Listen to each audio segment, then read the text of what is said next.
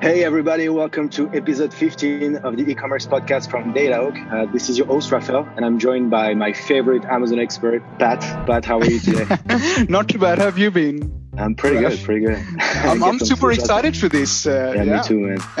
uh, honestly, I couldn't be more excited for today's episode as our guests are from the hottest e-commerce company in the world right now. And we're joined by none other than the pioneers of FBA aggregation or e-commerce brand houses, Thrasio. If Amazon is the everything store, then Thrasio is the everything aggregator.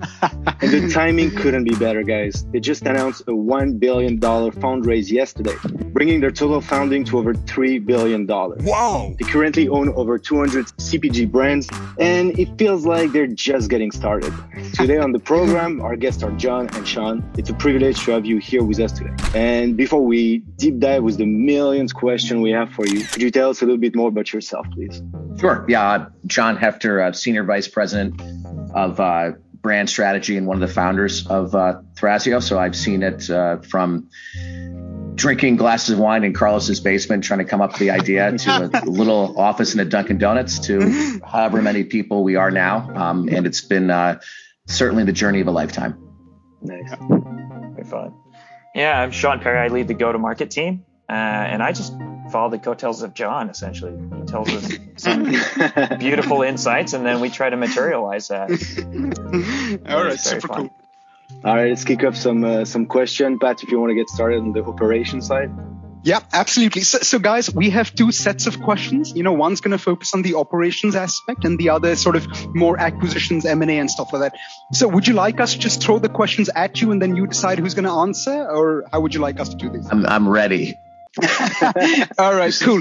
So, all right, let's do this. So, my first question is, you know, on the operation side. So, guys, you know, pre-COVID versus now, what's changed, you know, for or let's say at Thrasio, apart from the fact that you know you've raised copious amounts of money and now that you know you own over 200 brands, I, I mean more in terms of you know operations, ethos-wise, learnings. What's changed?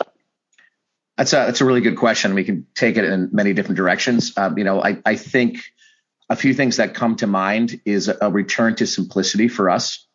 Right, we grew so big so fast um, that uh, we started sort of putting our hands in, in all sorts of different kinds of pots. And at one point, we were just like, you know what? Let's just actually try to make our work as simple as possible. So instead of trying to build a Rube Goldberg machine of, of brand operations, we just wanted to pull as many simple levers that affect that ease and impact hierarchy as possible.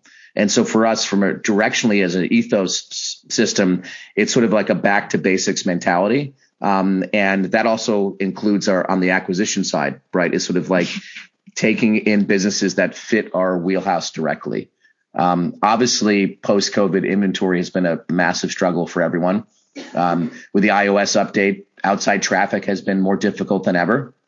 Um, but that doesn't mean that you can't do those little incremental wins that at the end of the day are really what affects growth. Everyone sort of looks for the the magic bullet hacks right? I even go, I go, I talk at conferences all the time, and and that's one thing. They're just they're writing down. They're like the they believe this that the way to operate their business is if I just stack enough hacks on top of each other, I will be world yeah. champion of whatever, right? But really, it comes down to managing people. It comes down to executing the sort of uh, unglorious little wins that come by doing small things right and stacking those things up over time. Uh, and that would that's what draws you closer to victory. Agreed. Absolutely. Yeah. I mean, you know, with Amazon, there's no silver bullet, right? You have to just manage so many moving parts yeah. at the same time. All right. Cool. Got, yeah, you know, you, you've 10x so many of the brands you've purchased, right? So what's your secret to scaling? Or let's say, in other words, what's Thrasio's core competency today? That's, that's a really good question. Also, I, I think really what it comes down to is, uh, esoteric excellence across a lot of domains right? So we really understand supply chain. It might not always be perfect, but we get it. We have very high quality branding people. We have some of the best Google people on the planet who work for us, right? So we have outside traffic sources and we have really solid and experienced brand operations.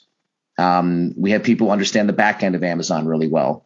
So all the the pieces that you want done right are are there. Um, and it doesn't mean that every brand we acquire has that sort of potential to 10x. I think that would be hyperbolic to say the least. Um, but you know, what we try to do is basically take in a brand, and what generally happens is they're a one to three person core team who has some VAs somewhere else, right? Um, and they're good at a few things. They're awesome at branding. They're great product people. They have really good connections to supply chain. They're really good at PPC, whatever it is. It's very rare that that small group is good at everything. So a lot of times it's just us plugging in our stuff. That's really. I'd love to give you a more glamorous answer than that, but you know, like at the at the end of the day, I, I think it really comes down to um to uh to that entirely, right? And that and then we we look at it as uh, there always will be some diamonds in a rough, right? And and one in let's say twenty are type type of brands that we look at it and we can be like, look, we can angry orange that thing and and take it from two to fifty million bucks, yeah, right? Yeah, um, yeah. And so we're working on on identifying those earlier and creating teams that essentially replicate that for us in the future. I, I love that response, you know, about esoteric excellence, because I'm sure with your 1,000 employees, you have excellence across all sort of, you know, functions, uh, you know, involved uh, on on Amazon. Uh, all right, cool. So my, my next question is, you know, how because of you know so from what i understand thrasio is focused heavily you know in the in the cpg segment right? So because of the low price points you know reaching profitability online in cpg is hard right? But according to a report i read at the end of last year thrasio was registering 20% profitability or somewhere in the double digits. How are you doing that? I mean is you know yes i understand you're bringing in you know let's say google traffic and stuff like that but can you maybe tell us a little bit more Sure. We uh, we actually um, we send mafia guys to all the factories, and now we work down the prices. No, I think uh, uh, every uh, every business we acquire, the beautiful thing about looking at a P&L of an Amazon business, right, is is things are generally very clear as to what the margins are, and the marketplace is in essence fairly steady, right? So it, it allows us to kind of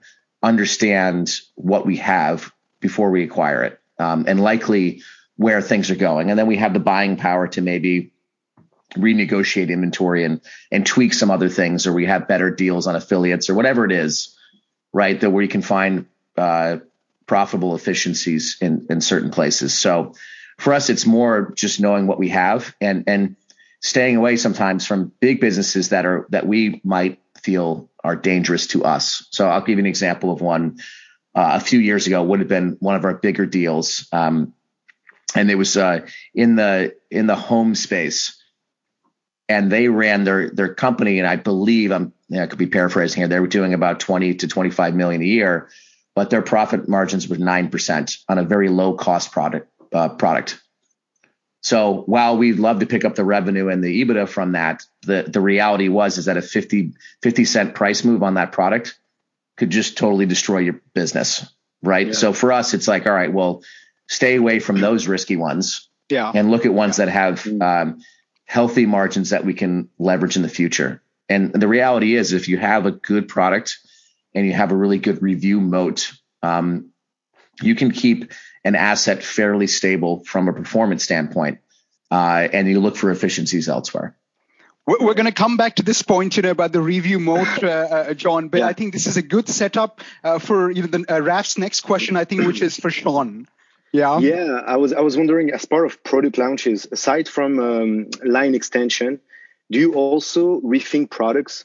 Um, for example, a major company which has traditionally operated offline, when it wanted to begin selling detergent uh, online, for example, it basically rethought that product and, and removed the water from it, so has to adapt it for uh, the online uh, space. Do you engage in that kind of stuff also? Yeah, definitely. It goes back to like what John said about operational efficiencies, right? We always are looking for those one or two simple movements that we can do with the product to help make it you know, better profit margins, much better customer experience. And we look at that from anything that we already have to new mm-hmm. acquisitions all the way across the board. And could you yeah. could you could you could you give like a an example of that, like a cool example of like a product that you completely or or like change Well, as you mean, can call product no, rethinking I mean, easy. this, this, is a this is a beautiful example to do a plug for one of the products that just launched today was our Katchy Duo. Right, we we took um, a very great product and we mm-hmm. distilled down everything the customer loved into a smaller, better package, and it, nice. it released today. I mean, this is a great example of our team coming together and redesigning it from the ground up, which you almost have to look at in every product line is how can a development standpoint or a marketing yeah. standpoint give new life to this product? We'd, we'd always like to launch uh, bug catchers going into winter, but you know, not everything's perfect in life. Yeah. but we think it's going to be a great product for us. So we're excited about it. Cool. How did Thrasio prepare for uh, Q4 2021? As in, uh, given the amount of uncertainty vis-a-vis shipping, cost, uh, shopping behavior, how do you trust your forecast demand and ensure uh, adequate supply? Uh, you have your first Q4 meeting around St. Patrick's Day. When's that? Ah, oh, sorry. yeah, sorry. that's, uh, that's a glorious holiday. It's, it's like mid March, mid March here in the states. Uh, wow. So, yeah. you, know. you guys are ready. Okay. Yeah. Got it. That's a good one. I really love this one. During COVID, e-commerce was well, clearly booming. Uh, every everybody and their grandma, my grandma too, uh, so a sales boost clearly. How difficult does that make it for Thrasio uh, when conducting due diligence on a brand? Uh, like, how do you decide if the sales peak, the brand so will stay or disappear in the post-COVID world? Um, I think it's really just pattern recognition, right? Like okay. you can pull um, even things outside of of Amazon to see how much interest in a product gains. You know, I'll give an example. We had one right when the lockdown started in UK. Uh, of course, we stocked out of this, but I find it hilarious. Like we had this jump rope that was doing less than I'd say like I don't know, let's say fifteen hundred bucks a week, and all of a sudden, and one day did one hundred and ten thousand dollars in sales. Wow. You know, wow. obviously, obviously that's like a, a massive COVID bump, right? yeah. And so there's yeah. certain there's yeah. certain categories um, where you just see this really arrhythmic bump in in their performance. Uh, and then as sort of lockdown eases across America, and particularly, you'll see things sort of settle back down to normal. So mm-hmm. we don't totally discount some of the earnings that were gained during that period, but we just have a reality check. And any honest seller who's really trying to do a deal is not going to try to hoodwink you over like, oh no, this is going to continue forever. Yeah. Right. So it's just you look at an assessment of um, search volume and sales across the entire category, not only across their business, mm-hmm. to see where those waves are. And if the seller really believes that no, this is actually the new reality, then we'll say, okay, well, let's just prove it together. And yeah. we'll we'll build an earnout structure that allows them to capture that upside if they're right. You, you, know, John, I was just reading that during COVID, you know how all of these pet shelters everywhere they were just running dry because everybody went and got themselves a little nice dog, etc. Yeah. Now that people are returning to work, they're sort of taking these pets back to you know uh, the shelters and saying these were abandoned uh, stuff, you know, uh, animals we uh, saw. So clearly, I think the demand for pet products will maybe sort of go down to some extent. This is to your point where you know you mentioned that uh, the demand for certain things will go up and then start to maybe you know well, well thanks for bringing up the feel good story of the year. That's so sad well all right so my, my, my, next question is you know w- with billions you know having been poured into this space right i think close to 10 billion or something and now there's like 70 players some say that it's become a buyer's market you know the brands market. Have multiples of ebitda gone up over the last one year Yes, I mean it's it's I, I, think it's a seller's market. Actually, I think is what you were trying to identify there. Yeah, like um, yes, um, and I, I believe they're getting to a point where they're sort of stabilizing now. Um, it, look, I can't predict the future, but if I was to look at uh, every other bubble in history, right, like the rate at which fast money is being thrown at this industry, um, and how aggressively people want to deploy it uh, will mean that some people who aren't capable of actually managing these businesses will get their hands on them, right? And when and when that actually happens, um, and they start to falter uh, at very high multiples, which doesn't allow for a lot of forgiveness. And you have to remember, we were paying very low multiples while we were learning how to do this, which allowed us a lot of forgiveness in some ways, yeah. right? If we weren't yeah, performing that's perfectly, a very good point. Yeah. then then it still was a, a good investment. But if if you push something up I'm making this number up now, but if it's a, a 10x multiple and you start to screw up in Q1 or you get something suspended for 30 days, yeah. it becomes like a, a very tenuous situation at best. So my prediction is somewhere over the next year, um, some of the people who entered the space are going to falter, and some of that money, which again is pledged but not guaranteed, is going to start to dry up, and we'll never return to the 2018 multiples that were there. Um, but we'll sort of like we'll settle. So if I was to say like you know it went like here and it was here, it's going to kind of settle down here somewhere, and and the wheat will separate from the chaff. The good players yeah. will continue to operate, and there'll be plenty of them, in, in, including us, of course. Uh, and the industry will sort of carry on as normal. So I would say if you're a seller coming out of a like a, a post-COVID bump in the market right now, where multiples have gone up crazy, it's a good time to at least yeah. consider what your options are. Yeah. Because this sort of like rising up forever mentality yeah. you know, you might get yourself in a situation where you, you have some serious regret.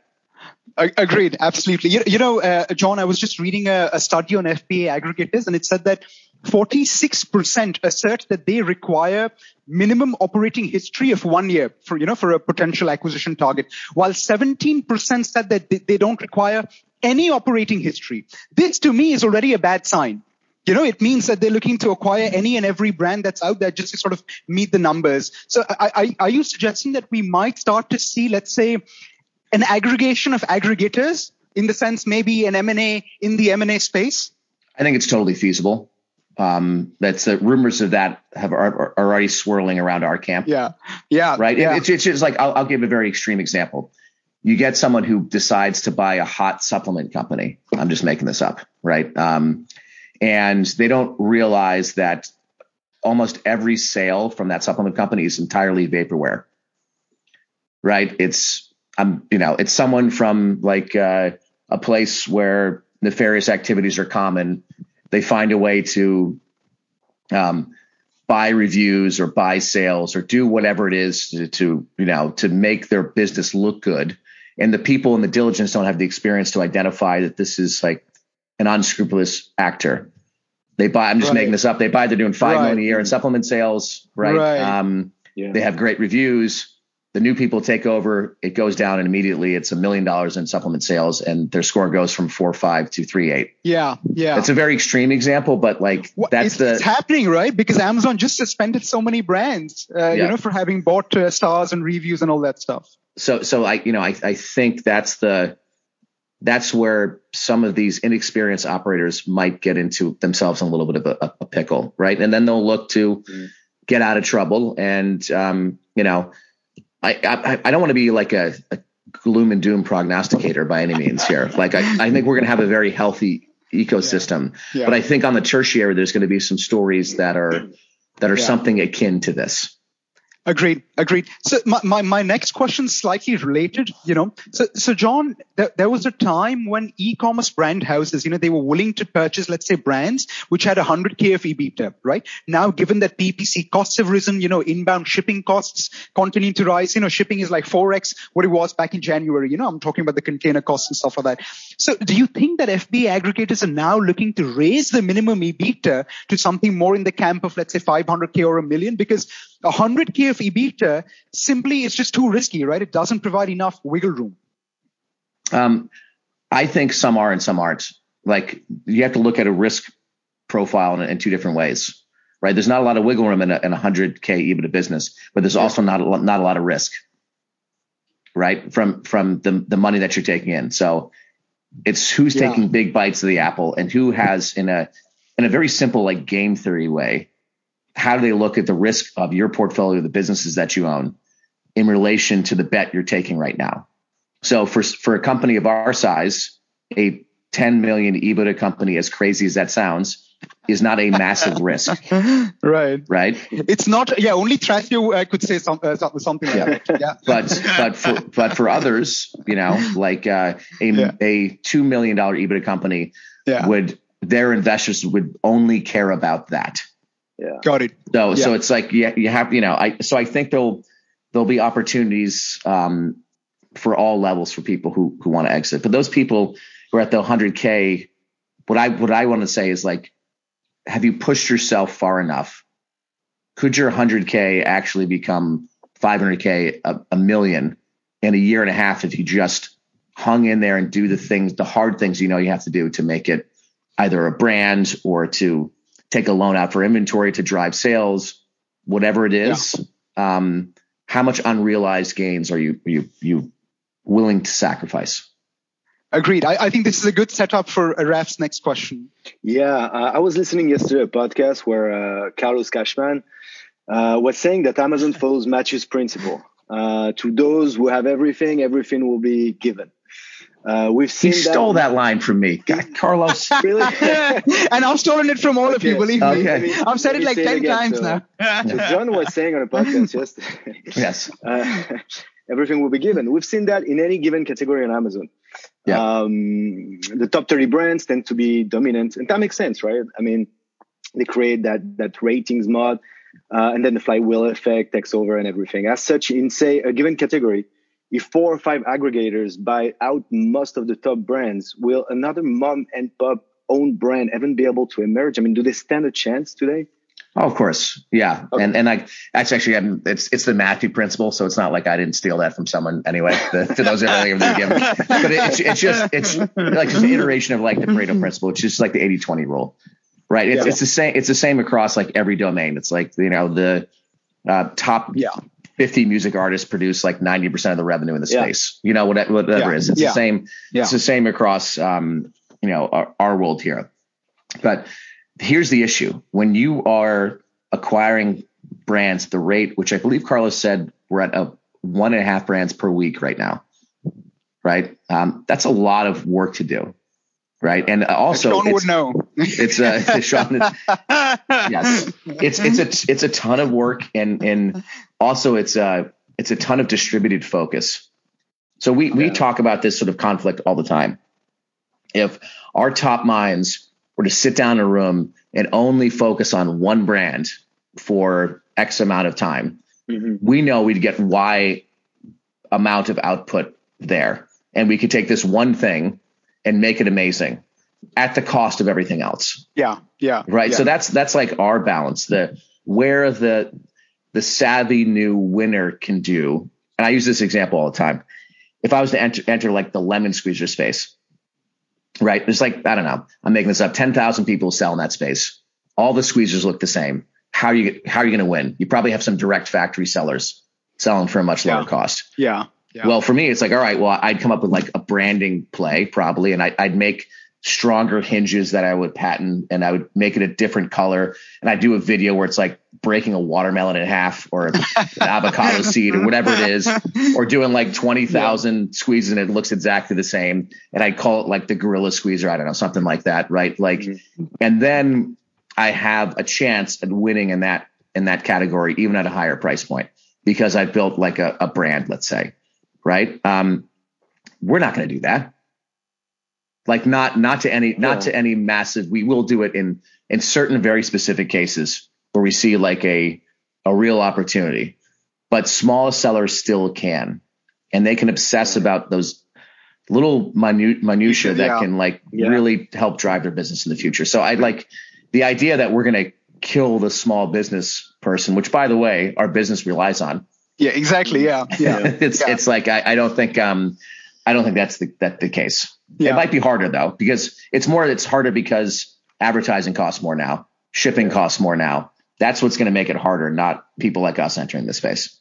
Agreed. That, that brings us to our last question. You know, the last guy I used to work for, he used to like saying, with scale comes complexity, right? And you guys have scaled so much in the last one year, right? So, you know, 1,000 employees, 200 brands, what are some of the complexities you're seeing creep into the system and how are you dealing with them? That's good. Yeah. Uh, that, you whoever know, said that's a smart all dude. Kinds of things. you know, like whoever said that's a really smart dude. Uh, like I, I, would say, like I miss the days um, where like like if I needed something, I could just yell across the table, with every department, you know. And we were like a like a little pirate ship, and yeah, uh, you know. So to to get Angry Orange off its feet, like I'm I'm on the phone with like my creative person, yelling at them to get me 19 different variations of this thing. I'm calling the supplier and say like, if you don't do this for me, I'm going to come to the factory myself and bottle, you know, like, and all that, and like, yeah. and and we could just do, and we just did stuff. Yeah. Right. Was now, that you, John? I was reading an interview where somebody said that uh, they picked out the right color for the bottle of Angry Orange after looking at like 20 different colors. Was that you? That was me. Yeah, that was me. Oh wow. Okay. All right. Um, so, but anyway, so like, but that those those days are, are are long over. We have systems, we have processes, right? We have uh, um, more investors who are interested in what we're doing and how we're doing it, and we have FP&A teams and HR teams, and we have interdepartmental politics, and we have like there's there's a thousand more layers to things than there were before, which is why I open up this interview by saying like we are leaning into simplicity as much as possible. Yeah, perfect. It's, yeah, that's it's harder to get things yeah. done too when you're a big moving. We're a cruise ship now. We were a pirate ship before. Yeah, yeah. Right, yeah. like turning into any harbor, you know, uh, and and now like we're this giant ship. Yeah. And so it's really hard to to reconcile those things. Um, but Carlos does a great job of saying this often, which is just like everything's more complicated than you think it is. Yeah.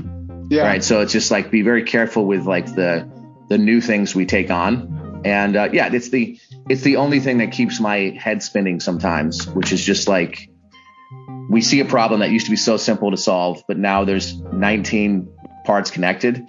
Yeah. Sometimes it's like, if you ever try to do this, don't maybe don't do this, but like try to think about like the creation of the universe and how it actually started. Eventually, your mind will just turn away. You're like, ah, it's, it's too much. yeah, too right? much. Yeah. Like, and like we get that feeling sometimes. You here. know, John, in the age of social media, I can't think about anything for more than 30 seconds. That's my sort of attention span now. So you know, that's what. Uh, yeah. What.